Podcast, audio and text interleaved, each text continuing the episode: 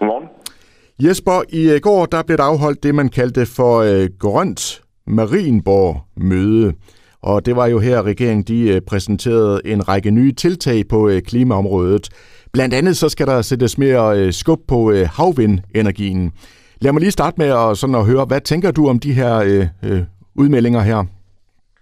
Jamen det synes jeg var rigtig dejligt, at man øh, nu tager øh, nogle initiativer til at få endnu flere havvindmøller op. Øh, og det, der handler om Nordsøen, er jo noget, der kan, kan komme til at få lidt betydning for os.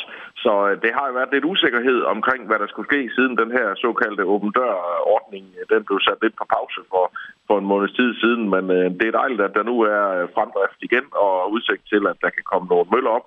Det betyder rigtig meget for Danmark, og det kommer til at betyde rigtig meget for Esbjerg. Og hvad tænker du sådan helt konkret, det her det kommer til at betyde for Esbjerg?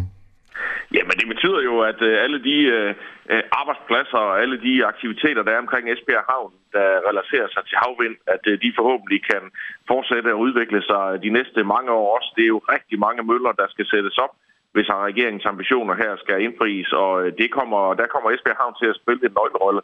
Øh, så det vil, da, det vil jeg da glæde mig til at kigge fremad. Samtidig så er alle mølleproducenter jo i øjeblikket ved at finde ud af, hvor skal de producere fremtidens øh, møller hen, fordi de jo bliver så store, at de er vanskelige at transportere på landevejen.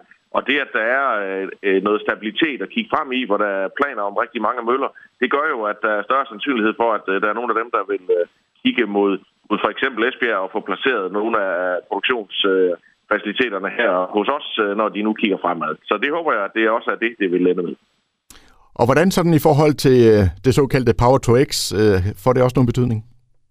Jamen det gør det jo især fordi, at øh, de store Power to X-anlæg, der er på tegnebrættet i Esbjerg, de er jo afhængige af også at kan få noget grøn strøm på sigt. Det behøver de ikke at have fra første dag, men, men det er selvfølgelig det, der er hele formålet, at de skal kan omdanne noget grøn strøm til, til brint eller, eller ammoniak. Og det er, der er især den her åben dør-ordning, at man ligesom vil, Øh, gå til Bruxelles og få fundet en, en, en løsning på den fuldstændig afgørende, sådan at øh, de kan få øh, vidshed for at kan få sat øh, grøn strøm op i Nordsøen og kan dermed få det ind til deres anlæg. Så det gør også, at, at de også rykker et skidt skridt nærmere, når, når sådan en beslutning den bliver meldt ud. Men der er jo også visse kritiske ryster i forhold til altså yderområderne i Danmark, eksempelvis i det her med afgift, kilometerbetinget afgift til, til vognmænd. For det, tænker du, øh, også nogen betydning for vores område i, i en negativ retning? Ja, men jeg tror ikke, det får en sådan særskilt betydning øh, for Esbjerg. Det øh, er der selvfølgelig nogen, der, der er bekymrede for, øh, og øh, øh, måske især bekymrede for, om, om den nye grønne teknologi, den kan nå at blive klar tidligt nok til, at, øh, at det reelt øh, får den virkning, som man ønsker.